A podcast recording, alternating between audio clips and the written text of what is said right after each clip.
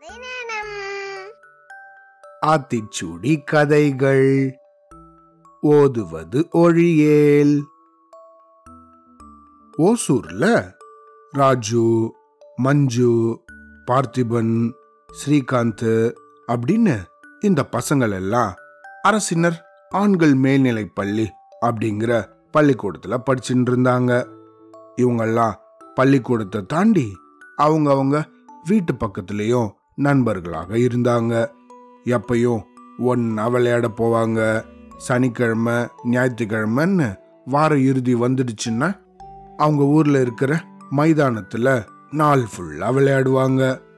இந்த மாதிரி விளையாடுறது ஊரை சுத்துறது அப்படின்னு எல்லாம் ஒன்றா தான் பண்ணுவாங்க. இதுல ஒரு சில பேர் நல்லா படிப்பாங்க.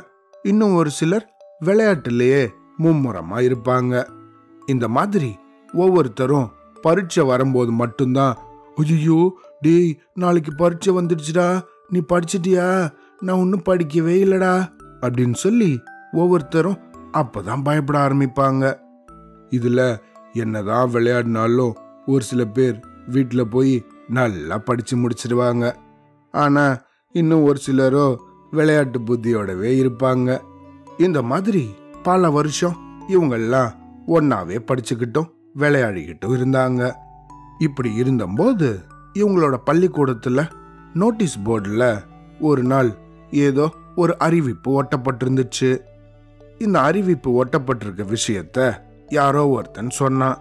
உடனே இந்த மஞ்சுவோ அவனோட நண்பர்கள் கிட்ட வந்து டேய் டேய் அங்க பாருங்கடா ஏதோ அறிவிப்பு ஒட்டியிருக்காங்களாம்.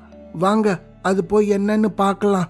அப்படின்னு சொல்லி தன்னோட மற்ற நண்பர்களையும் கூப்பிட்டான் உடனே இந்த பசங்கள் எல்லாம் ஒன்னா சேர்ந்துக்கிட்டு ஏய் வாங்கடா வாங்கடா அப்படின்னு அந்த அறிவிப்பு பலகை கிட்ட போனாங்க. அங்க போய் அதுல என்ன எழுதியிருக்குன்னு படிச்சு பார்த்தாங்க. அந்த அறிவிப்புல அவங்க பள்ளிக்கூடத்தோட தலைமை ஆசிரியர் ஏதோ எழுதி வச்சிருந்தாரு. அதுல உங்களோட வளர்ச்சிக்கு இடையூறாக இருந்த நபரை பக்கத்துல இருக்கிற சந்தையில ஒரு தூண்ல கட்டி போட்டிருக்கோம் அப்படின்னு எழுதப்பட்டிருந்துச்சு. நீங்க எல்லாரும் தவறாம இந்த கட்டி போட்ட நபரை போய் பாருங்க அப்படின்னும் அதுல எழுதப்பட்டிருந்துச்சு. உடனே இத படிச்சு பார்த்த இந்த ராஜுவும் மஞ்சுவும் ஏய் இங்க பாருறா நம்மளோட வளர்ச்சிக்கு யாரோ தடையா இருந்தாங்களாம். அவங்கள தூண்ல கட்டி போட்டிருக்காங்களாம். இப்ப தெரியுதா? நேத்திக்கு பரீட்சையில எதுக்கு எனக்கு குறைச்ச மதிப்பெண் வந்துச்சுன்னு?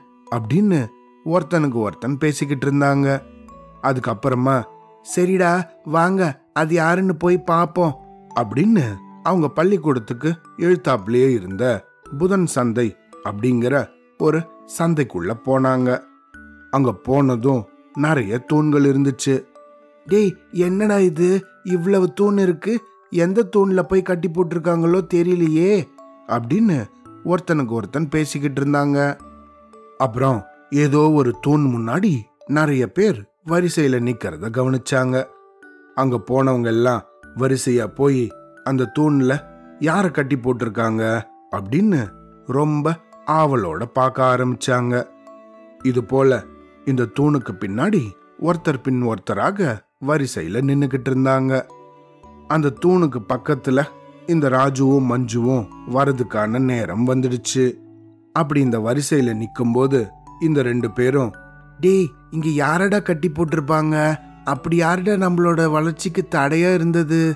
ரொம்ப சந்தேகமா இருக்கேடா அப்படின்னு இந்த ராஜுவும் மஞ்சுவும் ஒருத்தனுக்கு ஒருத்தன் பேசிக்கிட்டே விளையாட்டுத்தனம் பண்ணிக்கிட்டு இருந்தாங்க.